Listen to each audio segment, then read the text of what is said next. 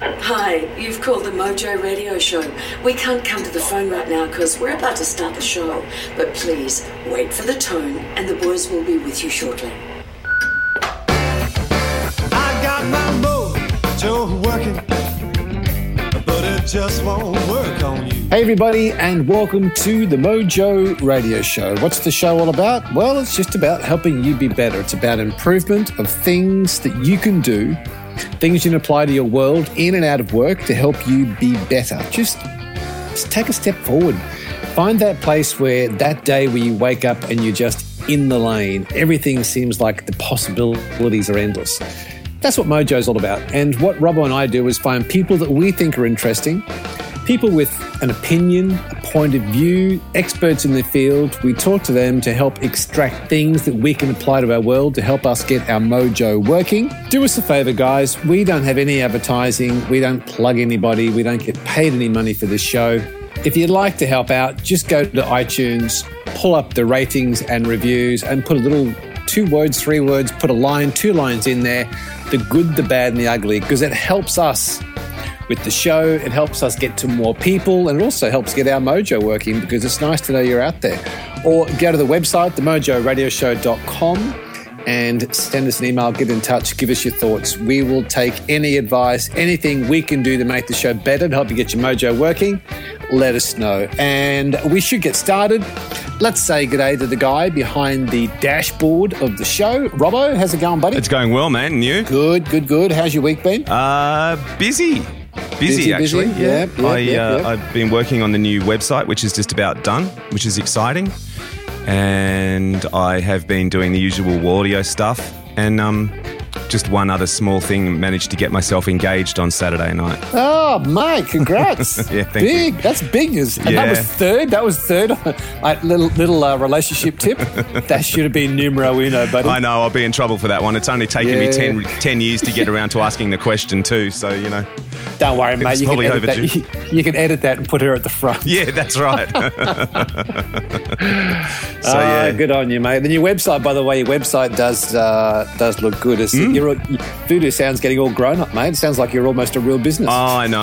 Yeah, I'm one of those typical creative types. I know the creative stuff is great. The business stuff is not so good. But it's almost typical of like builders who you go to their place and their place is falling down, yet they do a great job on yeah. other people's. Or yep. you go to see a doctor and the doctor's overweight telling you to look after yourself and get healthy. It's kind yep. of like that. Yeah, yeah, absolutely. It's funny because I, um, I I spent half a day in the, the, the outpatients of the Sand Hospital at Warunga the other day and um, actually noticed that two out of the three nurses running around the place could um, could do with a, a little less on the plate too. But, um, you know, like you say, it's um, horses for courses, I guess. Yeah, I think uh, it's just on that segue. Um, mm. We had a very good reaction to last week's show with Sean Stevenson. Mm. So if you're new to the show and you haven't backtracked yet, he was the number one in iTunes health and wellness section for quite a while now. He was super cool, super good. Mm. And his message was about taking responsibility and taking control of your own health. So um, mm. that was a really good show. We had a lot of good uh, feedback on that yeah. and uh, a lot of downloads. So yeah. um, that was a good show. Feedback on feeding. So before we uh, before we get going with the show, uh, you got anything for this week? I do. Robbo's twenty cents worth. Speaking of feeding, um, you and I mm. were talking about great restaurants we've eaten in recently, and um, you mentioned that you'd eaten at Anthony Bourdain's restaurant. I did. I it's a little while ago. I ate at the Brasserie L'Aile, which was right. a New York. Uh, it's mm. a French brasserie. Right. Um, and he, it's, it's funny, he was, he always reckoned he was famous for his chips, right. which um, I got to say were, it's actually a really good restaurant. And I've been a big fan of him as a chef. Uh, he had a best-selling book called Kitchen Confidential, which was a very interesting read. And right. um, probably more so, I loved his T V show called Anthony Bourdain's No Reservations, which um, ran for a long, long time mm. on uh, one of the paid channels. Um So why do you why do you bring that up? I just came across an interesting piece from him the other day. Um, his top twenty-three brilliant life lessons. All right. And, um, yeah, we won't go through them all, but there was a couple that I thought were worth talking about. Um, the first one says, if you're twenty-two, physically fit, hungry to learn and be better, I urge you to travel as far as widely as possible. Sleep on floors if you have to. Find out how other people live and eat and cook. Learn from them wherever you go. Well, that was a good it's one. It's good, isn't it? Yeah, absolutely. It's probably why things like Airbnb these days have been so successful. Yeah. Is that people are wanting to. And um, I worked with a young kid yesterday. He was from the country areas of Australia, and he was a, a, a filmmaker, and he was filming me with a lady called Silvia Demiano from About My Brain. And we were doing a, an interview together on imagination, how the imagination works with the brain and how the brain can work to enhance your imagination and stuff. And um, anyway, the reason I tell the story is because this uh, this kid said he'd been for three years to London, and it really opened his eyes up to possibilities and gave him a lot of confidence to do what yep. he wants to do. And it gave him a new perspective on life. And I think, um, you know, whether it be sleeping on floors or camping or, you know, sort of stuff, mm. I, there, there's a lot in that. And the thing I like about what you said, you said if you're twenty-two, mm. physically fit, hungry to learn and be better, mm. I urge you to travel. But the thing is today, I don't think it needs to be twenty-two. I think no. you could be at any age. Yeah. But the thing there is that most people aren't physically fit. Mm. We're not hungry to learn because we're just we're too busy. We're reacting, we're reacting to stuff, and we're not taking the time to learn new skills and to be better. And really, I think that's, you know, this little bit is what the Mojo Radio Show is about: is helping people to to be healthier. If you're hungry to learn and you want to be better, this is the place to do it because we don't want to waste anybody's time. So um, that's, right. that's a good one to start with, mate. It Jeez, is a good you, one. You've come out of the gates oh, well. I bolted. The next one is um, it says, "Don't lie about it. You made a mistake, admit it and move on. Just don't do it ever again." That's a ripper, that one. I think people respect you when you say, you know what, I messed yeah, up. That's right. I think I think you put people in the back foot. They don't expect it these yeah. days, because most people want to point the finger and blame somebody else and, you know, yeah. get in that blame game. So I think, yeah. um, it, I don't know, I think it, as you get older, you just get to the point where, particularly with, I mean, Bourdain's made a lot of mistakes. I mean, he, let's face it, folks, he's come from a very, very dark place mm. in his past. Mm. Um, and he's probably at a point in his career now where, you know what, if he messes up, he just he just yep. says it as it is because he's yep. he kind of figures he's been there and done that. So yeah, um, I think the thing with good. him too is, you know, especially with food, if you're not true to yourself, then you can't be good at what you do too. Mm. I think that's maybe an interesting angle on what he's said there too. Mm. You know, if you're not true to yourself, you're not going to succeed. Mm. So so yeah, the um the third one that I thought uh, had a good ring to it. Says, um, short and sweet, you learn a lot about someone when you share a meal together. And ain't that the How truth? true? Yes. But the sad thing is today that we can be sitting at the table with somebody, but we're not sharing a meal together. That's right. Yep. You know, so many people are distracted. Yep. So many people aren't even looking at each other. And if they are mm. talking, they're not curious or really listening to the other person. They're mm. just sitting there waiting for their turn to talk. Yep. And if the other person doesn't finish quick enough, you start talking over the top of them. Mm. So um, yeah, I um I had a bit of an example of that the other night. We went, we had our Mother's Day on Saturday because I was busy with rugby all day Sunday, and um, mm. Saturday night Tanae and I went out to dinner, and um, sitting in the restaurant, and in the booth next to us, a family of four, mum on his um, mum on her iPhone, dad on his iPhone, and um, and the two kids sitting there on their electronic game, you know, yeah. boys or whatever, and I just thought, why did you bother coming out? Why not just stay at home? And, you know, the parents will go somewhere and talk to another parent and go, oh, the kids won't listen to me. Yeah. I can't I, I can't communicate with the kids. Yeah, they're just, that's right. I, I just don't understand these young people. They're just with their face in computers. Yeah. And, uh, you know, you look in the mirror and mm. you are the reflection of what your child is going to be, because you yeah. are their superhero. That's when it. Your face is in the screen, they go, well, that's what grown-ups do. That's right. And, you, and, and a grown-up can't tell them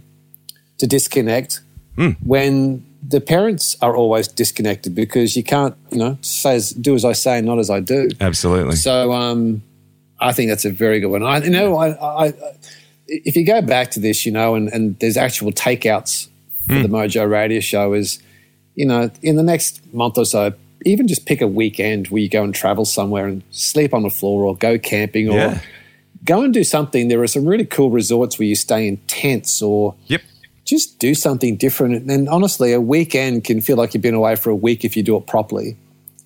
If you've done something wrong and messed up, just fess up. Just you know, it's hard, but just take a deep breath and just yep. get it done. And if you're having a meal with somebody, just sit there and be curious. Just say, you know what, today I'm going to ask this person twenty questions. Mm. Yep. And be absolutely curious, which is something we talked about with the brain and imagination yesterday during the interview was, mm. you know, I was asked about something you can do to foster your own creativity and imagination. And it's about being curious and just wondering what if and asking for more information and being hungry to learn. And so there's actual real takeouts out of yep. these. I haven't done too bad, have I? No, I reckon you're uh, I reckon you're going all right. He's he's one that really resonates with me, and and, and I'll tell you why in a minute, but um, his is short and sweet. He says, your body is not a temple, it's an amusement park. Enjoy the ride. What it reminded me of, and one that I've always loved, is from um, the author Hunter S. Thompson, who led probably a very similar lifestyle to um, to Anthony up until obviously he died and Anthony's now moved on from that. But Hunter wrote this a while back and I love it. It says, life should not be a journey to the grave with the intention of arriving safely in a pretty and well-deserved body, rather to skid in broadside in a cloud of smoke, thoroughly used up, totally worn out, and loudly proclaiming, wow, what a ride. Now, uh, I don't think um, I don't think any of us will go to the extremes that Hunter S. Thompson went to, but I think as a general rule, that's a good one. Mate, there's a guy who could speak with authority. Yeah, absolutely. Been there, done that was probably his most said line. Skidded in sideways. Skidding in cool? sideways in a cloud of smoke, loudly proclaiming, wow, what a ride. You know, it's funny, I... um. I was a big fan of a show called Inside the Actors Studio with James Lipton. Mm. And you can see it online on YouTube and stuff. It was a very successful show on television, and it was about interviewing the best living actors, directors, producers in front of a studio audience made up of first and second, third year students of acting, drama, directing and so on. And at the end of the show, he asked a series of quick-fire questions. And the last question is, if heaven exists and you got to the pearly gates, what would be the one thing you'd like to hear said to you when you arrive? And I've always thought that my thing would be, good ride, cowboy. Yeah. And it's kind of a bit Hunter S. Thompson skidding in. Sideways, yeah. Sideways in a cloud of dust. It's like, mate, you done good, buddy. You That's did right. good. You, you hung on, you rode it out, you got thrown off, you got back on again. Well done, mate. You run a good race. You run yeah. a good race. Yeah, I reckon that's a ripper. Yours yours would have to be some sort of line around A C D C, wouldn't it? It'd be something oh, like... Oh, uh, yeah. Look, I'd, I'd probably be um, riding in on the back of a truck with some bagpipes and a rock and roll band. Ah, there's a segue. Yeah, there you go. Well, mate, uh, let's stay on the uh, musical theme this mm. week and great Australian iconic musicians and artists. Um You've uh, you've pulled a favour this week and got us a fantastic guest. I have, and a lovely lady to boot. Mm. One of the loveliest ladies in Australian music. Wendy Matthews has been around the Australian music industry for a long time, and uh, I had a bit to do with her back in the radio days, and I think you did too with the um, Australian Music Awards. Yeah, we did a few um, a few shows with Wendy um, back in the day. This is going back probably two decades ago mm. when I was working in radio with you. We did some outside broadcasts with uh, Dave Gibson and Rob Duckworth and the team at Triple M around the uh, around the country. And mm. uh, I've always, uh, ever since I'd met Wendy and worked with her a number of times on live shows and stuff, she's just the sweetest lady, and her voice just knocks me out every time mm. I hear her. We should have a listen. Here's a little piece I um, I put together for our overseas guests who are unaware of Wendy's work. Over three decades, Wendy Matthews has carved out a career as one of Australia's finest vocalists. Iconic Australian acts like Models, Glenn Shorrock, Jimmy Barnes, Tim Finn, Richard Clapton and Icehouse have all benefited from her vocal talents.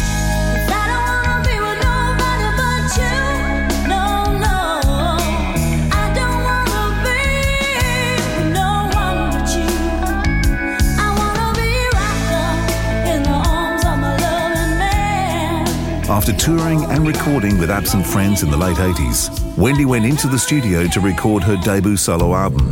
The result was Emigre, and it earned her the Best Female Artist and Best Debut Single for Token Angels at the nineteen ninety ARIA Awards.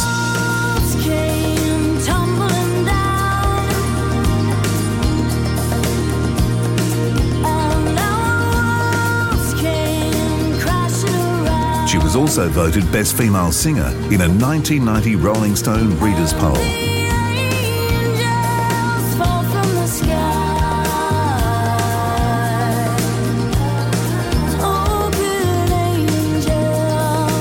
In ninety-two, she released Lily.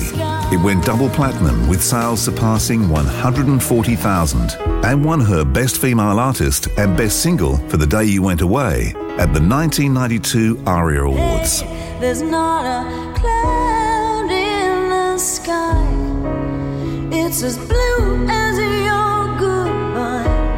And I thought that it would rain on a day like today. With eleven albums under her belt, Wendy is still touring and recording today. There are few Australian artists who can cite Wendy's credentials: seven arias, nineteen singles, seven top-selling albums, or most importantly, the love of her fans.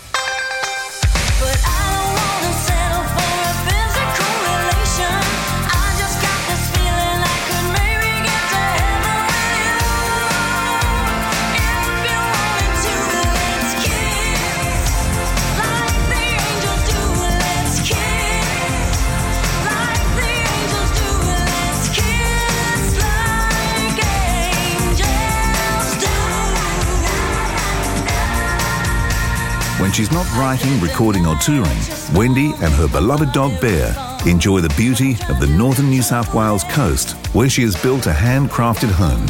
So, um, Wendy Matthews, welcome to the Mojo Radio Show. Thank you very much. It is, uh, it's so nice to have you here. Wendy, it's, um, I just want to start at the start for you. Now, I understand you were born in Quebec in Canada, but you mm. went on the road at the age of sixteen. Was that...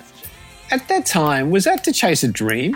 Um, in a sense, uh, it certainly wasn't. I never thought, you know, I, I want to be a star, I want to be out the front, anything like that. I just loved to sing. I was learning all about it. I was meeting people, and those were the years where, you know, you just live and breathe something. So um, that's, I just took off one weekend. My mother still asks when the summer is up, when am I coming home? so um, I just I just took off busking and uh, you know just going with the music, and, and it was I was pretty darn young, as you say, so it was I was very brave through naivete mm. and, and through innocence, but um, we had some amazing just kind of rambling years there. Yeah. Traveling around and just playing. You've talked in your music and in some of the stuff that I've seen in interviews, you've talked about um, finding yourself and mm. the journey you've been on to find the true Wendy Matthews. Do you remember at what point you really came to grips with that, where you started to, you started to understand who you were? Oh, my goodness. Uh, on different levels, yeah. I think yeah, just yeah, as a singer, you, you take years to find out who you are, and, and uh, it takes years to feel confident enough in your craft that, you know, to get out of your own way and just see what's going to happen, and, and see what's going to come out in an experiment. And that's still learning. You know, that goes on for mm. decades and hopefully till the day you die. But, um, yes, it took me quite a while to find my voice musically. Just, I mean, everybody's different. You, you've got different priorities, et cetera. For me, it was always the words, and I, I wanted to be sure of what I wanted to say before I put anything out there, you know? Mm. And it just t- takes a while in life to, to figure out who you are musically and what you want to say. What do you think was the turning point for you to find that, Wendy? Like when, when you think back over your journey, and I, I like that notion of getting out of your own way. At what point do you yeah. think you had the confidence to get out of your own way? Well, I'm still learning to do that. I mean, it's uh, as a singer, I mean, even physically, it's a very controlled thing. So to... to mix the control with just turning off your mind and letting and letting you know um, the thing that you're doing just take over is is a constant le- a learning experience. Sometimes it works, mm. sometimes it doesn't. mm. um, you know, so it's it's all definitely a, a learning curve. Uh, you've unquestionably you're one of Australia's greatest female vocalists, and it's been interesting watching your journey from having um, met you and done some stuff with you back in probably early nineties, I think, where I first mm. started doing mm. stuff. We were at Triple M. And yeah, um, that that's where you were finding your own voice. And prior yeah. to that, you sang backing vocals for, you know, some of Australia's great artists like Jimmy Barnes and Icehouse, mm, mm. Uh, Richard Clapton, the Models, and so on. Mm, um, mm. And you went from being a backing vocalist to stepping to the front of the stage, take the lead mic, and become mm-hmm. arguably one of our, our greatest. Um, do you remember what gave you the confidence or the step to actually have a crack at that? Like, what, mm. what was the turning point that to go from the back of the stage to the front? It's a very gradual thing, I think, well, for me anyway, and that was the only way I was interested in it. As I said before, I've never really had a – I'm not a natural exhibitionist. I just love, you know, what I do. So um, so it took – it was a very gradual thing. I was in Rockmelons for a while as a backing vocalist, and then they'd – you know, they'd ask me to sing lead vocals, so to speak. So I'd I'd go up to the front and get that, you know, get a little taste of that, and then run back up the back. Um, with different vocalists, I learned so much as a backing singer. You learn to blend with different voices and learn different characters in your own voices. And um, so it, that all was just brilliant without the responsibility of being the front person. So I, I got to watch all these people and see what... what I wanted and what I didn't want out of, you know, potentially a, a solo thing. And I think every singer, whether you're up the back or um, what, you, you do tend to, if you love it, you do tend to tinker away with your own stuff too. So it's always there in a sense. It's interesting. I, I something I wasn't familiar with was um, the number of kind of superstars you've also sang behind, apart from sort of the the outstanding lineup Aussies you, you sang behind, but... Um, when I started reading through your bio of people like Cher, um, Brian Ferry, Donna Summer, I mean, you've sat behind or stood behind and sang backing vocals from an incredible mm. lineup of international stars. Could you think back to to the people you have backed, to one of them that really stood out, that you you really admired and probably learnt the most from, that you're now able to put into your own career? Oh, God, I wish I could say yeah. um, look, in Los Angeles, the backing work is very, very different. Um, you know, I loved Brian Ferry as a person. He was brilliant. I always admired his music, and, and that was a fantastic experience all around. I did more work with him when he was out here and, you know, after Los Angeles. Uh, the others were just sort of things that I, I used to work a lot with a producer called Peter Asher, for instance, and he would get me to do all the guide vocals for Cher's record. So I got to do the fun stuff. Mm. Um, mm. As a, you know, nineteen-year-old, I got to go into the studio with all these kick-ass L A musicians and make a record. But it yeah. wasn't mine. Yeah, yeah, um, yeah. And, I, and at the end of the day, I was there for the experience and the good stuff, because the making of the record was the good stuff, but it wasn't particularly the songs I, I wanted. You know, it wasn't... Uh, with all due respect, I love Cher. She's an absolute icon, but I, I don't want to make a record like her, sort of thing. Yeah, um, yeah. So, uh, you know, it's a, and it's it's a very different method that they do over there, too. She wasn't there for her record. She came in afterwards because she's also doing movies and mm-hmm. a very busy woman. So she would come in afterwards and basically listen to my vocals and sing along, and I'd be taken off and she'd be there. So they were very different experiences, every single one of them. Um, and I got obviously got something, you know, pretty great out of each one. But... Uh, For me, the stuff of getting to record with these fantastic producers and players was the good stuff. That's what I took mm. away from it all. Yeah, mm. it must be mm. um, it must be strange spending so much time recording somebody else's album and then having it released mm. and listening to someone else singing the songs that you've just spent days and weeks and months in the studio singing, right? Absolutely. I, in fact, I've been shopping in the evening at Woolies and I hear this song come on and I think, you know, I think that's me. And then yeah. I think, oh, no, whoops, no, that's Jesse James or Cher. Whoops, that is actually me, but it's not me.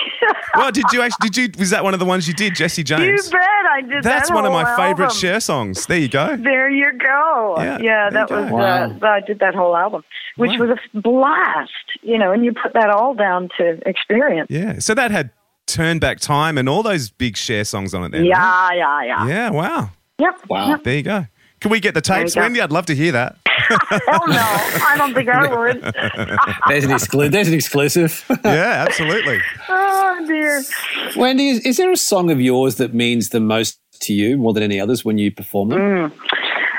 Uh, yes, quite a few of them. I mean, I'm not mm. sort of exempt from uh, when I'm singing particular songs, if I've got something going on in my life, you know, you really do mm. feel things. Um, so, yes, I have certain thoughts going through my head, and I've got certain songs that I still sing that mean something to me. But that's the brilliant thing about music. You can, it, it means, so, if somebody likes the song, it means something according to their own frame of reference in their life, you know. Mm-hmm. Um, the great thing about that is every song means something different to somebody. Um, so, yes, you know, I raised a, a baby deer. I mean, this is going to sound ridiculous, for seven years, and I lived with my fifteen-year-old dog. So, really, it was just the three of us, the deer, the girl, and the dog. And we all used to have our little coffees at ten o'clock in the morning inside, and and he'd flop around, and I lost him. So I wrote a song called Little Boy, and I still can't get to the end of that without, you know, really feeling, mm. boy, do I ever miss my little boy.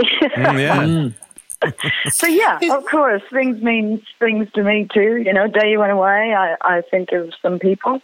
Um, yeah. It's pretty interesting. I never really thought of that before, Wendy, that, you know, as an artist going on stage, there could be a particular time in your life where you've been performing oh, a song yeah. for five or ten years, but when something happens, you get a phone call that afternoon, or mm, you see something mm. the day prior, but you go on stage mm. that night, that song can take on a whole new emotion for you, can't it? Absolutely. My mother was out a few years ago, and she came on tour with us for like a, over a month, and it was just such a brilliant time in both of our lives, a great thing to, to have done and remember. Um, because she lives in Canada, and she's much older now, and I live here, and I'm much older now, and and it was just a wonderful experience. And on the last night, she was flying out, and I had to continue touring, and I got up on stage and had to sing The Day You Went Away, and mm. honestly, I was choking, because it was very, you know, it was literally poignant for that. I'd never felt it like that. So, yes, it certainly does. Sometimes you just got to breathe and get to the end of something. Wow, that's really that's, that's very powerful. With yeah. the um, with the Wendy Matthews brand, is there a is there a message that you would like people to take from your music? Like with hearing stuff like Amelia and some of the beautiful beautiful songs and ballads and the the, the meaning and emotion you put behind them, is there a the brand Wendy Matthews? What what what what, what would you like people to feel or take away from mm. your stuff? All I think, all I can do really is is write. To me, the time to write is, is when something's kind of welling up inside you. I'm not a very disciplined writer at all. I sit bolt upright at four o'clock in the morning, and I'm completely at the mercy of inspiration. So, um, yeah, they're not often sort of happy songs, but mm. those are the things to me that, that we're all human about. And hopefully, if I'm If I find the proper way to express it, then other people will be able to relate. And as I say, um, people have their own experiences that they refer to in their memory and in their emotion. So I mm. just really hope that it taps into something of theirs.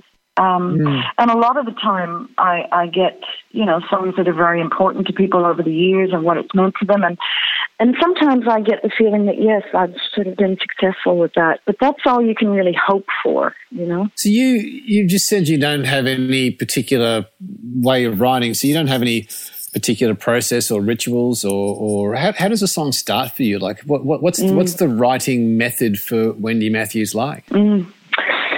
Um, for this last album, The Welcome Fire, I got together with some fantastic people, some I knew, some I didn't know, and I just consciously kind of opened myself up to all that stuff again. Writing is very different than uh, choosing a record of other people's songs and trying to make them your own. So, um, and I think the older one gets, if you want to be an artist of any kind, it's not about secrets. It's just about letting it all, you know, letting go some of your secrets and hoping that other people can relate. Mm. Um, mm. So it was it was a fantastic experience writing this this whole record over the you know over the last year and a half or so.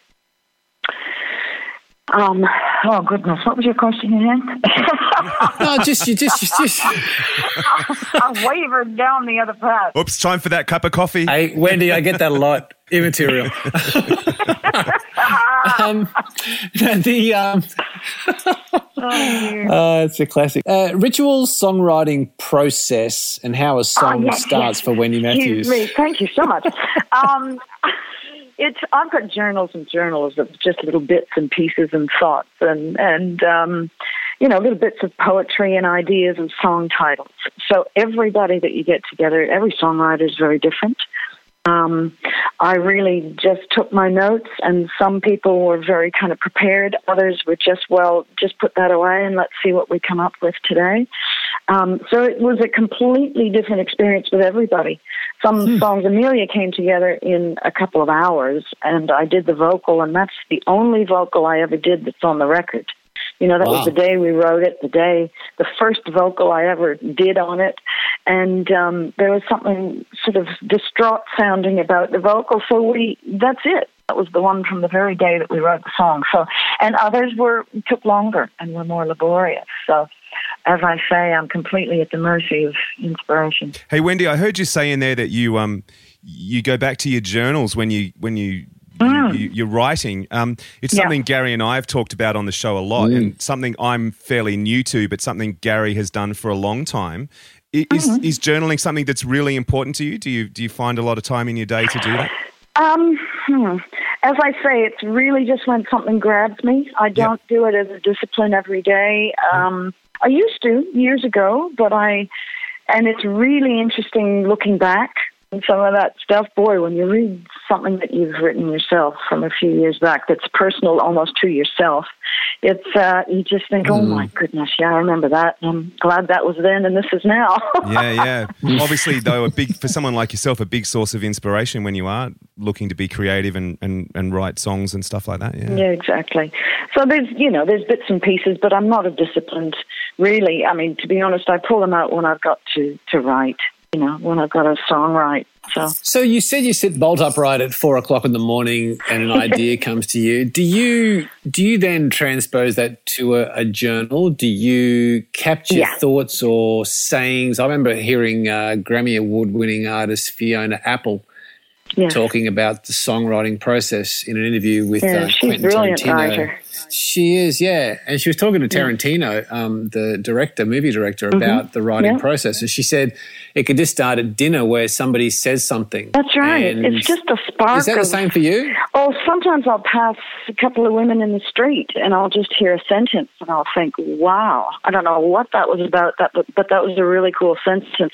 And you just build on that in a sense. Or, you know, you have coffee with somebody you haven't seen for a long time and they've got a bit of a, an issue going on. And it uh, just, I think you've got to, for me, I've got to write it down immediately um, mm. and just kind of capture that spark of, of whatever you were thinking. And then you can go back to it. I also find just simply, and Josh Pike, I did a song with him, he was big on this too, if you've got mm. a song title, it really is a parameter. You know, if you've got a title, that's a pretty good place to start. Yeah. It's funny, I um I saw an old interview with um with Chrissy Amphlett on YouTube the other day, and she was talking about yeah. how they came up with the ba- the name for the band, Divinals, and it was it was mm-hmm. her and a friend shopping on Chapel Street, and they were just mucking around being stupid, looking in store windows going, that's Divinal, and that's Divinal, that's Divinal, oh, and they looked at each other goodness. and went, there's the name of the band. Really? Yeah. Oh, perfect. How there insane. you go. How I think the say. best things... Yes, yeah, yeah. And I'm sure it would have been so different if they sat down around the table and said, all right, yeah. let's come up yeah, with a band name. Yeah, yeah. yeah it you would know, have been, you know, the rock band different. with the girl singer out the front or, you know, something equally as boring. Yeah, absolutely. That's it. Yeah. It came up in a very uh, relaxed spirit. Yeah, exactly. Do you know, it's interesting, Wendy, when you talk about hearing two ladies in the street talking, and mm. part of it is having the radar on to listen and watch out for those cues. And we know a lot of our audience are business people who could quite easily sit there and go, well, it's all fine for Wendy Matthews. I mean, she's a she's a star, she's a musician. It's different for me. I, I work in a telco. But the same principles apply, you know, that we walk around with our faces in screens, or we walk around yeah. having conversations and waiting for our turn to talk instead of really listening to what people are saying. Because the cues for a great line, for a presentation, or for, you know, writing a, a, a quote for someone and needing a great piece of copy. But it's just mm. so interesting hearing you talk about it, because people don't pore over their words in the corporate world. They don't listen out for stuff to store. They don't journal and squirrel away stuff for that great mm. moment. And I remember reading uh, Josh Pike said, um, the other great thing about journaling is that it gives you a record of where your thinking was at a certain period of your life. That's what I mean by it. Um, it's so interesting to yeah, look, to read yeah. something from a few years back from yourself. And journaling, in, in the nature of it, it's almost writing to yourself. It's you writing to you. So that's what I meant before by when you look back at this stuff. I'm pretty grateful that I did start journaling pretty regularly at one stage, because it's really interesting to compare, you know, just where you're at now and uh, what's worked out and what hasn't and what you stuck to and what yeah, you didn't yeah. and the choices you made. Has your writing style changed over the years, Wendy? Can you can you look back at your writing style and see a difference in what's coming out now? Like oh, sure. Or a, mm. Yeah, yeah, I can. I think it's really hard for me to see or hear anything I've done for some reason, in particular the older I get. Um, but I think my songwriting in general, as anything, the more you do it, the more it grows up a little bit. Um, and as I say, I think the older you get to, the less you care about what people think of you. That's the only one. That's mm. the only redeeming factor of growing older. You don't yeah. quite give a crap about what people think about you anymore. Yeah. So um, I think my writing's become a little more honest, um, you know, with with myself, or I just mean the lyric content, et cetera. Um, I'm not so afraid about getting angry or. No, um, so it's just a bit more of a direct line sometimes. And I look back on my earlier songwriting attempts, and it just seems a little more naive and, you know, younger. But um, such is the nature of things that you do more than, you know, the more you practice, the better you get. Mm. Mm. Um, tell me about, I'm just curious, can you mm-hmm. talk me through the story behind Follow You Down? Like what's the, oh. the, the, the writing behind that, the story? Sure, sure. I met this fantastic American girl called Kim Ritchie. She's a brilliant songwriter. She's one of the, I think she's the only human I've ever met that is so-called of no fixed dress. She uh, she had Doc Marten boots on and she carried a guitar case and basically was just traveling the world. And uh, she's an American girl from from the South. And uh, a brilliant songwriter, as I said. We got together, I brought my dog, and we just had a very relaxed day of chatting away and talking. Towards the end of the day, I was talking to her about a friend that I've got who seems to be so afraid of um, of their own stuff that they just keep running and they never kind of turn around and look at it. And they don't realize that if they did, the severity of what they're running from would sort of drink. So we were just talking about that, and out came Follow You Down. You know, if, if you if you ever want to stop running and look behind at your demons who you feel are chasing you, then I'll I'll be with you. I'll stand with you. I'll follow you down to where you don't want to go. Yeah, that's great. That, that's a great. That's that's a that's gold. That's a, that's a beautiful oh, that's track. Nice. Yeah. I had an interview with you, and you talked about some advice that Megan Washington yeah. gave to you, which I thought was particularly important for anybody, whether it be a songwriter or anybody living mm. in uh, social circles, community circles, business circles. Can you just talk me through the advice that Megan gave you? Mm.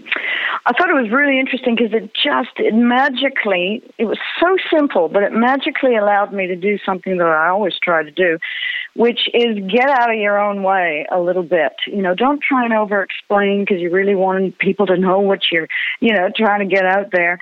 So give yourself a name, stand back, and, you know, sing to this other person that is you, but it just separates you a bit so you can be a bit objective. And so I called myself Amelia, and I just told myself what I wanted to hear because nobody else was going to tell me at the time.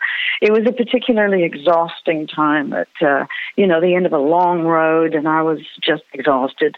And out came Amelia. Um, and it just, it was fantastic advice because it, it allowed me to just sit back and and write to somebody separate. But at the end of the day, it was it was really you know, to myself.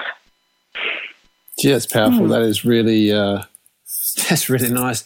Um, yeah, it was. Do you, do you have any um, rituals you go through prior to a performance? I mean, I've seen you no. perform in lots of different media, live, and so on. Mm-hmm. Do you do you have any rituals, or are you one of these people who can just walk up to the microphone and do yep. your thing? The B. I don't. I don't have. I don't. I should. And it's funny because I met this young singer a couple of months ago who said, now, I play piano, so just sit down here and listen to me play and, and sing. So I did for a while, and I was listening away. And she said, so how do you warm up? And I said, I don't, because I've never, ever once learned any warm-up exercises or anything. I just go, okay, let's go. Yeah. And she said, oh, and she taught me all these warm-up exercises. But I still don't do them. Stick with what you know, Wendy. That's right. Yeah, exactly. Yeah, going all right. Yeah, I was going to say, it's obviously uh, working yeah. for you. Sometimes I simply just ask myself to just, you know, step back and then just have some fun and, uh, mm. you know, let it kind of come through, not from you. mm. Just just on that, you, you sing some incredibly powerful songs lyrically, and I wonder, when you're on stage and you have to do a Day You Went Away or one of those songs that are so lyrically mm. strong, do you mm. have to take yourself somewhere else mentally, or is that just something that comes naturally? Can you just mm. sing with that emotion, or do you actually have to envisage yourself somewhere else? With that one in particular, I've, I know so well. Um, mm. So that's a bit of a, you know, it's... It's a bit of a different example because that one, I mean, my throat, even if I couldn't hear, if I went deaf tomorrow, mm. I know what it, I want, I know the notes, what they yeah. feel like in my yeah. throat. Yeah, it becomes automatic, right? Yes, it does. Yeah. Um, and sometimes, as I say, it's, we're not disconnected sort of physically and mentally. So it mm. really depends on what's going on mm. um, mm. with you. Yeah. yeah. Sure. So, Wendy, I've always, I've always... been fascinated by performers like yourself, and there are there are days when, and Rob and I have talked about this for the show. There are days when you're not in the lane, you're just not in the zone. You just, you just something's yeah. gone on, you just don't yeah. feel like it. Um, but we we're sitting in a studio, and we can, in a lot of cases, fake it. But you've got to walk in front of an audience of, you know, many hundreds to many thousands to many tens of thousands who have come yeah. along to see you knock it out of the park. They want to see you perform. Yeah. They might have seen you before. They've got an expectation. They know your voice. They know the emotion you put into a song. When you're just not feeling it and you're in the backstage or mm. the green room or the hotel next door and you go, man, I'm just I'm just not there today. Is there something yeah. you go through to get yourself in that place so as not to disappoint? Oh, you literally just kind of have to jump around a little bit and and – try and be rational for a second. It's not a rational thing, but you just have to say, look, this is for the next two hours, and this is what you're doing. This. Mm. And I must say, once you start, once I start to sing, that just takes over. I can't, yeah, yeah. I can't kind of, even if there's two people in the audience, physically it just doesn't work to give ninety-eight percent. Mm. It's, you know what I mean? It's always your voice just goes to this place and mm. has to, has to keep that level.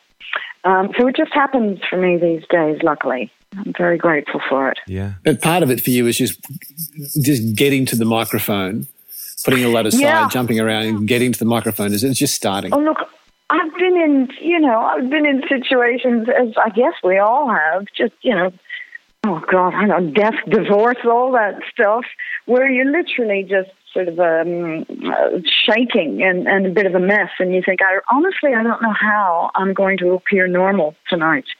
But you have to, and, yeah. you know, you do. You let it take you, you let the music take you away, because God knows for two hours it's, it's the only thing you can do, and it is going to make you feel better. And you does. Start shaking the minute you come off again. So, yeah. I've got, just, I've got two little, two little bits with that, Wendy, just... Uh, With how does Wendy Matthews handle the the dark moments? How do you handle that naysayer inside your own mind that says you're not up to it? You've been around a while, you know, you've had your time, whatever it may be. How do you how, how do you handle those in, in a Wendy Matthews way? Oh, my goodness. I live in the country on ten acres. Um, I live with my dog, and it's always just been her and me. And to me, that's it's a completely sort of dichotomous life, but I'm really glad that I've got that, because that just gets me together for somehow. It always has, just being in the country and being sort of with nature, et cetera. It sounds ridiculous, but it's true. It um, it just kind of fills up the empty cup when I feel, you know, just empty mm. and a bit fragile, et cetera. So, and then I get on planes and automobiles, and it's all a very different life. But at least I've got that, and I don't know why, but that's what works for me. So it's the grounding, like the the, yeah. the earth and the country is the grounding for you, and the grass beneath your feet. Yes, and it's it's sometimes even harder to sort of connect with people in the city and do business from up there, because everything just seems a little more crazy when you're in a quiet area on ten acres. yeah. um, Has your anyway. um.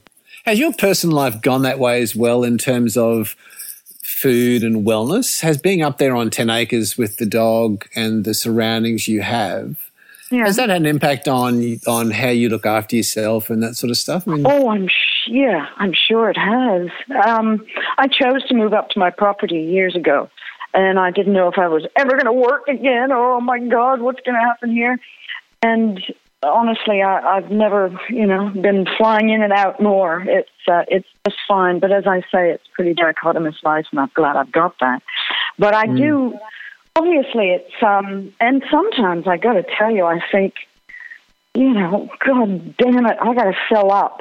In order to get, most people just turn on a heater in the morning when they wake up in the city. I've got to chop wood, build the flippin' fire, um, light the damn thing, you know, get down on my knees, and oh, it's just, and I think this is just too hard. Things are supposed to get a little, a little easier as you get older, and you've been working for years, and but at the same time, you know, uh, that's my life, and I kind of love it. Yeah. When I was growing up, my, my dad had a little hobby farm uh, up near Cessnock, mm. at a place called Wollombi, and uh, yes, we only I had a wood, we only had a wood wood wood wood fired stove. Oh, so, uh, wow! We used to get up on a Saturday morning, and if you wanted bacon and eggs, you had to go and do exactly this. Where my mind went as soon as you were saying chopping wood was yeah. remembering being thirteen, fourteen, and wanting bacon and eggs for breakfast and being made to work for it. Exactly. Oh, it hurts sometimes. Yeah, absolutely, especially on those cold winter mornings when it's like six oh, degrees. Look. Exactly. It's just snapped recently up there. I haven't had my first fire yet, but I'm just yeah. thinking, oh, man, I don't know if I want to do this again for another winter. Yeah. Anyway, yeah.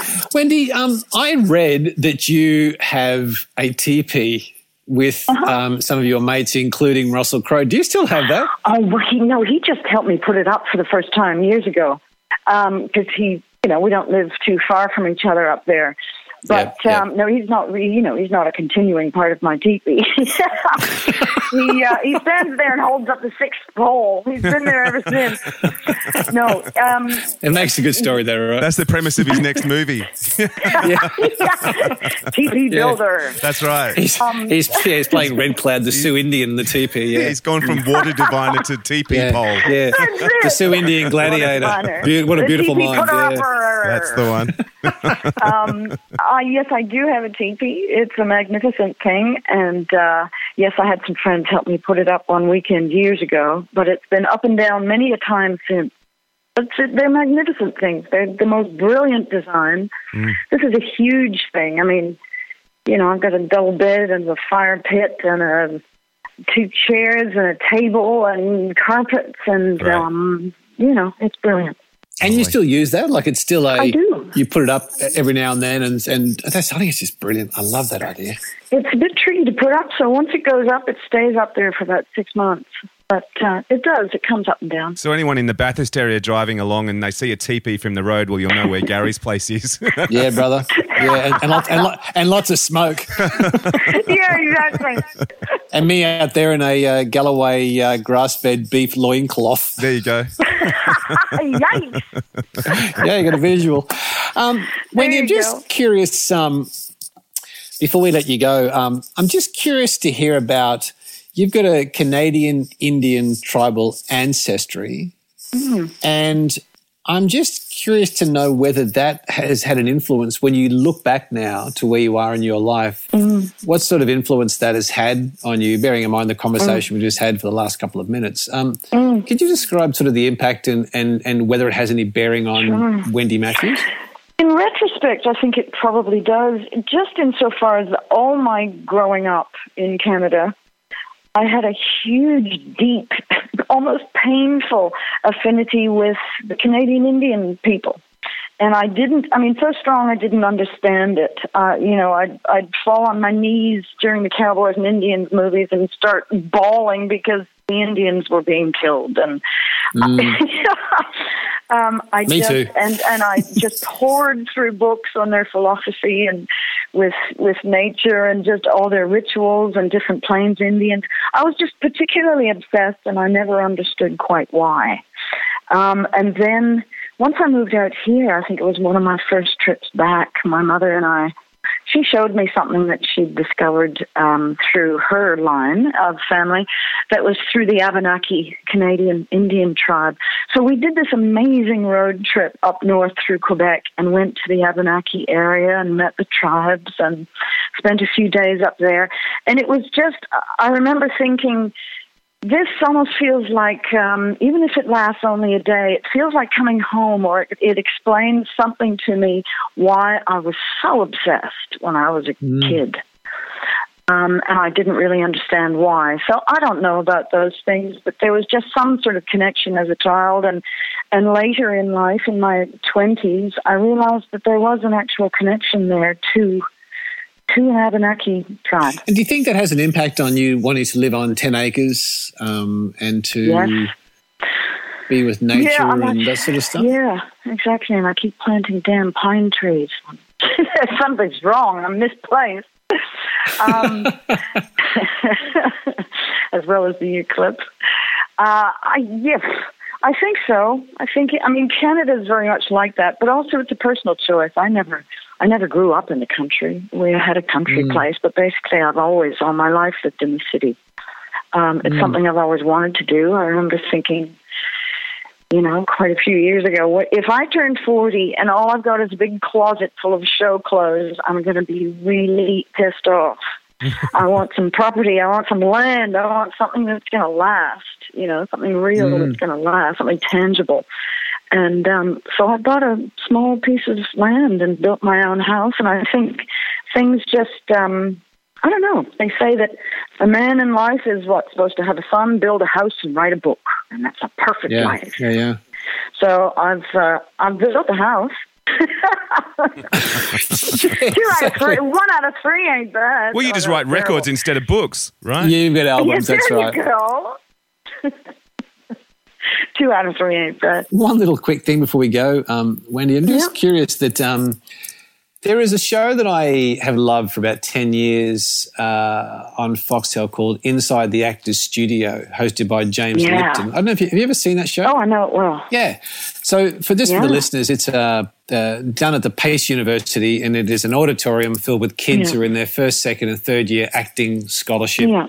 Future directors, future producers, and James Lipton's mm. the host, and he brings in the, the, the best living directors, actors, producers alive and Incredible interviews them for an hour.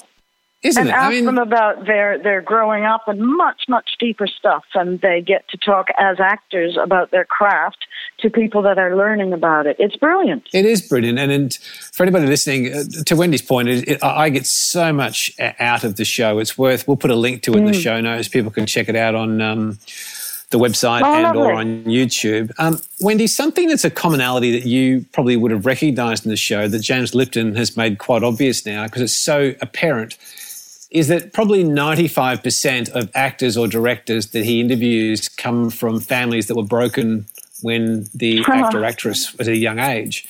You've yeah. I've read that you came your mother and father split when you were young. Yeah, me too. Yeah, do, do you, it, it's a it's it's a, a theory that James Lipton has got that it has contributed to the imagination and creativity of these actors, and because they spent mm-hmm. so much time by themselves. Is that, do you feel that had an impact on you? I never really, I had two brothers that I was incredibly close to, still am really. Um, but yes, absolutely, unequivocally and directly, I'm still trying to suss out what relationships and, and love is all about. I mean, mm. you know, uh, I've never married, I've never had kids, and I, I know that that's because of my original understanding of my parents' relationship. Mm. No, um, I mean, it's no, oh, I, w- I worked for years on that. It's no issue now. But mm. um, what I'm saying is, yes, I, I believe I was trying to figure things out for decades. In fact, in a lot of ways, still am. Mm. Yeah. It's an interesting, uh, it's an interesting scenario, Robbo. It was just, and quite often, you know, you relate back to, to even people who aren't um, having to face that sort of challenge in their life, but that time spent by themselves to delve inside your own imagination and to draw stories. Yeah. It's just, um, yeah. I think it's very, mm-hmm. very prevalent, particularly for, yeah. for for us today, and how and how important storytelling is, and authenticity, and knowing where you came from, and all the stuff that um, that Wendy has done so well. It's um, a lot of people are very scared of it, though. How, how do you mean, Wendy? Um. I find a lot of people afraid of their sort of possible authenticity and power. You know, it's easier just to shut down and be who you've always been rather than take up a big space and, and feel like you deserve to. Um, but, yeah, I suppose everybody's different. If you always do what you've always done, you'll always get what you've always got. Isn't that right, Derek? Wow, well said. Yeah, we're, we're, getting, we're, we're, we're really getting deep now, buddy, aren't we? We need a T-shirt that says That's that. right. Hey, uh, Wendy, there's there's there's there's one question that I always ask um, songwriters like yourself when we've spoken to them on the show, and, and, and, and mm-hmm. I have to do it again because I'm a great fan of your songwriting. Oh, lovely. Wendy Matthews songs aside, is there mm-hmm. a song from somewhere in your life that you've ever come across that you wish, wow, I, you think, wow, I wish I wrote that? Oh, God, yes, um, quite a few. Uh, at the moment, there's um, somebody in a band called the Blue Nile, and um, he's just the most brilliant songwriter. It's a, every mm-hmm. song, he just kind of emotionally pins me up against a wall, and I think, oh, my God. Wow. You know, that uh, that whole thing of killing you softly? Yeah. I think there was a song about and, that too, uh, wasn't there? Exactly. Yeah, that, that one's so done. That one's done. Yeah. Close to me, yeah. Yeah, yeah. Stay close to me. Yeah, yeah, yeah. We're gonna live.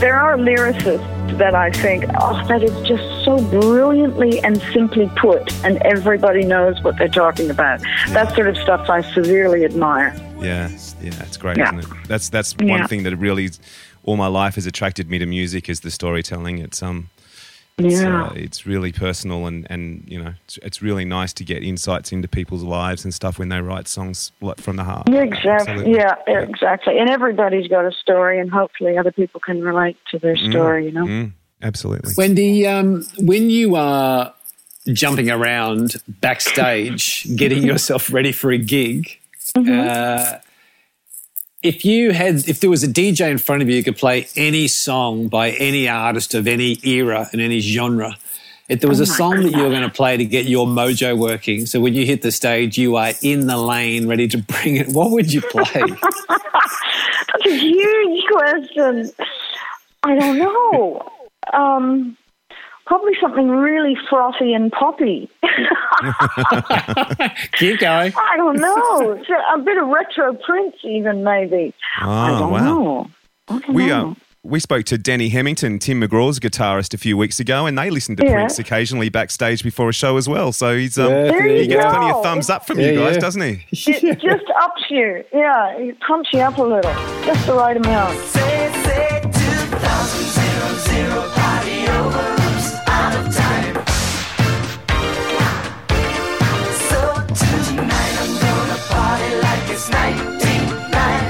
Do you know, I was in uh, a cafe on Saturday morning with my little girl. It's a country cafe. And I was in there with the staff talking, just catching up. They're, they're friends of ours, catching up. And uh, they had the uh, B-Rock playing in the background, who played nineteen ninety-nine by Prince. And exactly. I kid you not, everybody in the kitchen and my little girl and I were all moving Started and moving. Yeah. So yeah. They're, they're, that dude has got it going on, I tell you what. And he spans from country artists to, to anyway, he's, uh, he's there. We're, we're with you. Um, Wendy, we'll let great. you go. This has been such a blast, hasn't it, Robert? Yeah, absolutely. Oh, I had a great time. Yeah, no, it's, it's been really nice for me. Thank you.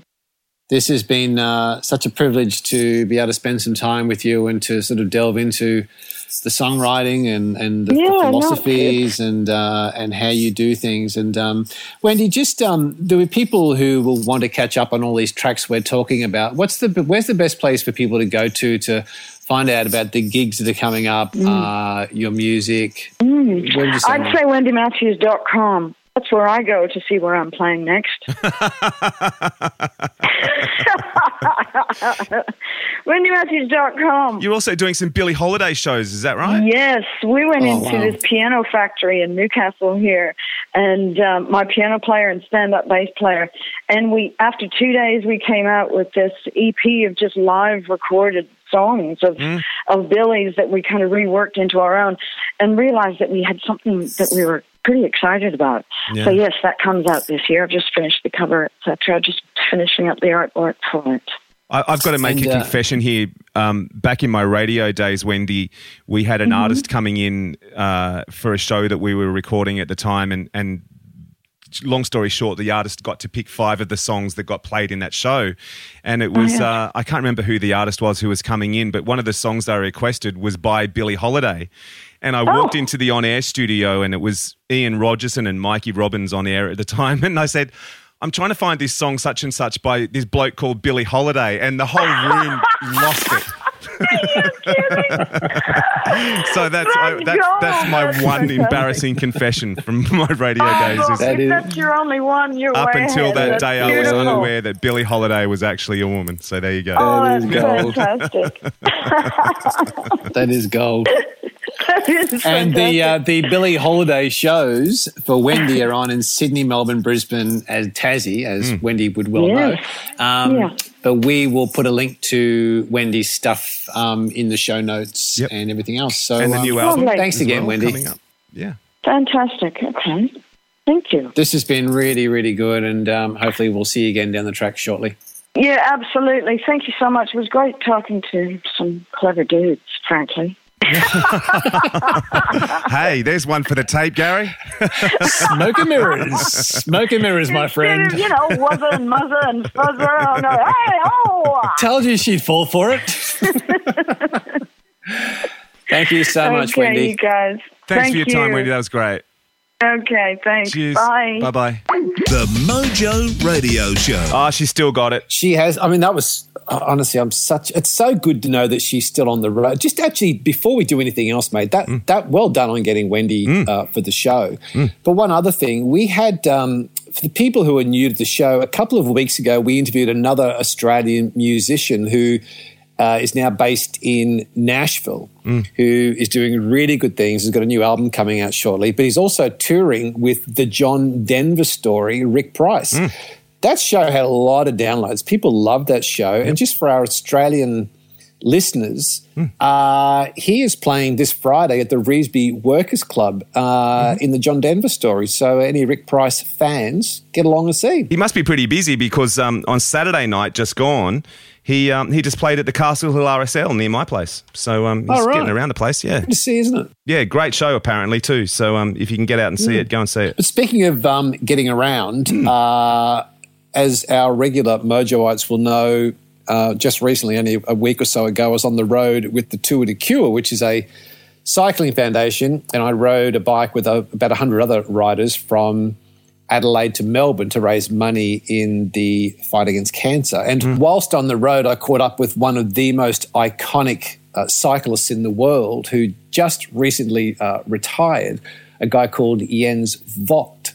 And uh, Jens rode with us for the whole nine days, which is quite a privilege because this guy has done seventeen Tour de France. He's wow. worn the yellow jersey. He's won stages of the Tour de France. As you'll hear during the interview, he's won stages of the Giro d'Italia, which is currently happening right now in Italy as we speak, the Tour of Italy. Um, and only six months ago, he held the world one-hour record, which is riding the furthest in one hour against the clock. And that was only six months ago. He's the oldest guy to ever do it. He is... Anybody who follows international cycling from the Tour de France and the Welter and the Giro and stuff will know the name Jens Voigt. And uh, I got to say, he was an incredible guy to spend time with. Um, on the boat from Geelong across to um, Beach Road near Melbourne, I caught up with him, Robbo, for a quick chat. The Mojo Radio Show. So Jens, welcome to the Mojo Radio Show, mate. Nice to have you here. Thank you, and thanks for having me. Um, now, before we start, I watch you race on Eurosport and for many, many years, and I've heard your surname presents, presented as Voigt, yet everybody on tour has been saying Voigt. Can you clear that up for us? Uh, well, uh, it seemed to be for English-speaking people apparently really difficult to pronounce it. Uh, to me, it's simple. It's Jens Voigt. Voigt. Uh, not Voigt, Voigt. A little sharper. Voigt. Voigt. Yes, um, because it's a V. It's not a W. Uh, but doesn't matter. I know what you mean, and I understand when you say my name, so it's no, no problem for me. Now, for our listeners, can you just give me a quick bio of your career? You've now retired from professional racing. You've raced around the world in lots of races. Can you give us a quick rundown of your bio? Well, I guess uh, we could spend ten hours just on that, but I try to make it short. I started cycling when I was still nine years old because I was a wild child, and the teachers told my parents that I need to do more sport to burn off the extra energy. So I trained for three weeks, entered my first race, won it, and yep, I got the bug. So I was a cyclist since then. Um, I did thirty-three years of cycling, eighteen years as professional, sixty-five wins as professional, I believe. Maybe another fifty wins as amateur, as junior. Um, about sixty crashes as well. I think I had about one hundred ten to one hundred twenty stitches in my skin, but he put me together after crashes. eleven broken bones. I covered, I had about twenty-five different screws and nails in my body where they put my bones back together. I covered about eight hundred seventy, eight hundred eighty thousand kilometers on my bike, which in other words is up to the moon, back to earth, and halfway up to the moon again. Wow. Yep. And now I'm happily retired. So you've done how many Tour de France? I've done seventeen Tour de Frances. So together with George Hincapie and Stuart O'Grady, we are holding the record in the moment. seventeen participations in the Tour de France. I thought for half a second about number eighteen, but I don't think I, I would have been good enough to make the Tour team. Yeah, yeah. And you've worn yellow? Yes, I, I did win three stages in the Tour. I won yellow on two occasions. Um, so I'm pretty happy about that. It's fantastic. Mate, um, you've been now riding with us for nine days on the Tour de Cure, and it's been a real privilege having you here. Recently at one of the dinners, somebody talked about you as being the rider's rider. Why Why do you think you got that title as the rider's rider? I believe, or I hope I'm allowed to say it without blowing my own trumpet, that apart from the fact that I can move my push bike decently fast, I'm just the perfect Joe Average. I mean, I got six kids, I'm married with my first woman, um, I don't have any, you know... any push cars. I don't wear a diamond earpiece. I don't have any funny tattoos. I don't have any funny haircuts. I'm just a normal man, down to earth, working hard, trying to make a living for the family, for my six kids, trying to raise them in the right way. We have the first son just entered university last year.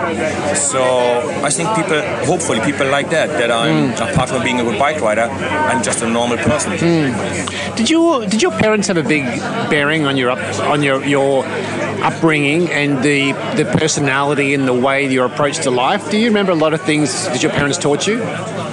definitely they do have a big influence. Now that I'm parent as well, it is a big responsibility. And there's a million ways you can go wrong mm. with raising your children, mm. right? Uh, children are born sort of like an empty glass, and it's your responsibility as a parent to put the good things in that glass, to mm. fill it up with good stuff, with good content, and not putting any crap in there. So my parents, I, I hope they did a good job on that. My dad is a working man, worked all his life. Um, And he's, he kept it simple. Said, look, it's about taking and giving, right? You cannot take more than you give. Um, it's also about, remember, who are your true friends?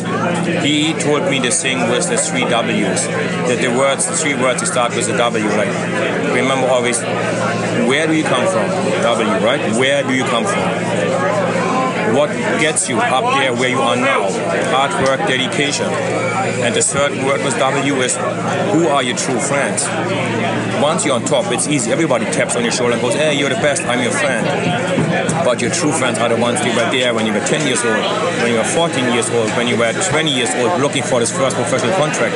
The people that helped you back there and then, they helped you because they liked you. They didn't like the famous yet. They liked the one that was working hard, trying to make a living. So these are the true people. So if you remember the three W's, where do you come from? What brought you up there where you are now? And who are your true friends? Then I guess you're pretty safe in life. And your dad was pretty good in making clear I understand these lessons. Mm. Um, last night, Robbo, we heard this fantastic story at dinner. Um, I think it was in the Giro d'Italia, where you spoke about being in a breakaway, and that story resonated with me because it really showed the values that you carry as a man. Can you share with our listeners that story about being in the breakaway? There was a stage in Giro d'Italia, I believe two thousand six or two thousand seven, and uh, my boss told me, Jens, try to catch a breakaway. We have the leader's jersey in our team, but you're not working. So I catch the break. I said, look, boys, I cannot work with you because I got the leader's jersey back there. I just here to police the group and to see that, you know, just to watch. I said, okay. So they never gave me any stress. I never did see the front one time. And the group gets smaller and smaller. And in the end, there's two riders left, uh, Garate, uh, Juan Garate from Spain and myself. And I, I went to him and said, look, I cannot go for stage win here because I never worked. I just don't deserve it. I have not done anything to make this group survive and go to the finish. I can't win. And my, my team boss comes on the team radio, goes, Jens, I want you to win. I said, look, I can't. He said, Jens, I told you, I want you to win. I said, I can't. So I refused to win. I pushed the guy um, ahead, so it was clear that that he's gonna win, and I still feel really good about it because of course I could have won. I was fresh, I didn't work at all, mm. but like I said uh, many times when I tell this story, I can also easily steal the purse of an old lady, but I'm not doing it. It's not right. It's mm. easy to do, but it's not right, right? There's certain things, stealing a lollipop from a child, it's easy to do, but you just don't do it. Mm. And there was the same thing. I would have felt like a thief, stealing a victory, and I don't want any of any of these victories in my palmares or in my list of wins. And sometimes, you know, karma is good. Next next year round, I'm in a breakaway again, and I had the right to work with them, and I had the right to earn, you know, to go for the win, and I did win my stage a year after. So it's, a great, sto- it's a great story, mate. It's a tribute to you, and having been on the road with you for nine days and watched you from a distance with the people you're interacting with, it's it's clear you've got a very solid set of values. You. I, I overheard a conversation. We've had some pretty bad weather on tour, Robbo. It's been sixty kilometre crossies, headies. No kidding, no kidding. Yes, we did have bad weather. I remember that. Yeah, it seems like a long time ago, but it was only yesterday. Um, Jens, you had a, a beautiful comment you made. Somebody asked you a question about when you were riding in the pro teams, when you had bad weather, how did you approach the bad weather? And you had a lovely saying about how the young Jens was different to the older Jens in the Pro Tour. Do you remember that? Uh, yes. Yeah, when I was younger and still like crazy and, you know, had more energy, I'm like, yeah, bad weather is good because half of them not motivated, so I'm already in the top ten because, you know, half of them or seventy percent of the riders are just not motivated anymore in the bad weather. So, yeah, I was always welcoming the bad weather. For many, many, many years, anything that made the race hard, sticky, uh, stressful. It was good for me. Mm. And yet the older Jens, when things started to get older and it was raining outside, oh, you go, oh, do I really have to do that? I mean, hey, it's just the law of nature. You get older, you get more careful. Plus, after a while or after many, many years, you realize it's also more dangerous in the rain, and you had one or two crashes. So um, you go, oh, no, not again, such a stressful day. But I had a lot of good results in bad, bad conditions. It's not that I really loved it, but I was less affected by it than yeah. others. I, I just refused to let my, my, my, my, my spirit go down with the bad weather, and that was, for many years, my advantage. It's funny, it's hearing you say that, and now you've been with us for nine days, and we're riding together. Cure cancer. We've heard lots of stories. We've shared with lots of different people, from children to the elderly to riders, support crew. It makes me think that that philosophy could be carried to someone who's been diagnosed with cancer. That some people can attack it and say, you know, I'm going to go after this thing and I'm going to beat it. But others would sit on the couch and go, oh, it's hard, I'm suffering, and, and wade in that misery. Would you be, from what you've seen and, and thought about in this tour, would you, would you concur with that? Would that make sense? Yes, it does make sense. Um, also, because nowadays we are in a good position that having cancer is not automatically the end of mm. life, mm. right? A lot of cancer can be cured. Some takes a lot of chemo. Sometimes it's a little easier. It's a hard struggle. It's a hard fight, but it can be won in many, many cases.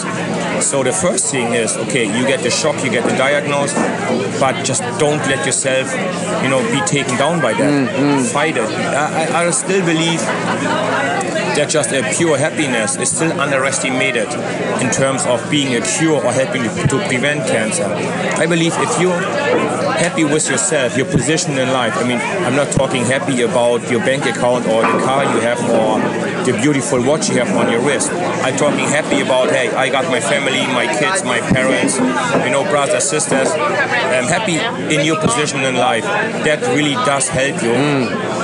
Also, happiness gives you a more stable background, environment you live in. You need support. When things get tough, you need support. I mean, when I had some of my bad crashes, the family helps you to get up from it, right? When I lost my uncle to cancer, the family stick together, you know, to help my my, uh, my auntie to, to get over it and to, to uh, survive this, uh, this tragic loss. So having a, a, a good working family relation is really important. Mm. Happiness is important. But yes, don't give up. Mm. There is help, there is hope, there is cure. And the first step is to believe in it, to yeah. believe in yourself yeah. and yeah. in your ability to fight the cancer. Mm. Where does Jens's energy come from? You you wake up in the morning. We did some days two hundred, yesterday one forty, one fifty Ks. You turn up at breakfast, people are wanting to talk to you, you're smiling in the face, you're getting on the bike, you're doing turns on the front, you finish, you go to dinner, you've got time for everybody. Where does Jens's energy come from? I don't know, but I still seem to have some energy, that is correct. um, I think I'm, I'm just born that way. I'm just born that way, and um, I'm a general, general, I'm a happy person, right? For me, the half glass is always half full, not half empty, but half full. So I try to take life positively, right? Try to learn something every day, try to approach life, you know, in a positive way, and tackle the challenges they're laying ahead of me. Tell me, having now been with us for nine days, and our, our friends at Optus have brought you to the Tour de Cure, and thanks to Murray King and all the team, they've been a fantastic team on tour. Um, Jens, what's something that's happened on tour that's changed you as a person, that's changed your attitude or added something to to Jens? What's, is there, is there an event or something that's happened that's had an impact on you? There, there's so many beautiful moments. I mean, right on the first day, we had um, a car like passing us, slowing down next to us, adjusting their speed to our speed, pulling down the window and handing out cash money as donations. Mm. Or moments like where you got totally un- unexpected support. You're right in the middle of nowhere. We, we actually did have a few times the middle of nowhere yep. this week. Um, and suddenly there's a, like, a couple with like two little children waiting outside the road. They make up a sign. You can see that the kids spend time and effort making that sign. Go cyclists, go to the cure. And they're just clapping their hands. And they must have been out there for an hour waiting for us. Mm. just little moments. I, I like this, this little moments where you go, ah, you know, when you like riding, you go, ah, my legs are hurting and this, I'm tired. Then you have this, you know, totally out the blue support. These are the best moments for me. What are you going to tell your children when you get home? You've been away now for a couple of weeks. You're going to go home to your kids. They're going to ask you about the Tour de Cure. What are you going to say? Um, my, all my kids are pretty sporty and, and active, but what I take away is really the message we passed along with this whole Flipman story. Yep. Be happy, be healthy, be fit, because that is already a, a good, a really large step into having a good and healthy long life. So I think I'm going to stress more about this, this subject. Be fit, be happy, be strong, and... Um, encourage them, you know, to also be themselves, not mm. following mm. always the lead of others, doing their own decisions and making up their own minds and facing the consequences, of course, in the good but also mm. in the bad. Mm. Right? You, you make, you take a decision, you walk this way, and if it works, it's all good, and all, all the consequences are positive. If it doesn't work, you also have to face the consequences. Like, you know, trying to raise the children that they are become a good and responsible, you know, integrate friendly uh, uh, humans or mm. adults later. Mm. Um, I'm going to let you go because our boat is about to moor in Sorrento. We've got our last stage into Melbourne today, Jensi. Before we go, um, what do you miss most about racing in the U C I Pro Tour? What I miss most? Daily massages. There was a lot, that was a part of the of the, my sport I really loved. Um, but maybe on a more serious note, um, missing miss to be with the boys, being in the team bus, cracking jokes, and I believe having teammates here, twenty, twenty-two, twenty-three years old, helps me to keep younger, and hopefully I can say I help them to grow up a yep. little quicker, yep. Yep. grow up in a more in a better way, right? And so I miss that. And yes, I guess I, I will miss later when you go sign on, you know, you have a thousand yeah. people clapping their hands for you. I guess, yes, it's only human that I'm going to miss that a little mm, bit. Mm. But I'm not going to miss the crashes and the stress and yeah. the fighting for positions. Yeah. So that's good. Are we going to see a book from you soon? Uh, yes, I'm working on a book. We try to get it ready for Christmas. Christmas. We have um, a deadline for the raw version, thirty-first of May, which is soon. And we're aiming at seventy-five thousand words, so we're almost there. So it looks good. We in ex- we're in the timetable. We are in the very good. Yeah, it's good.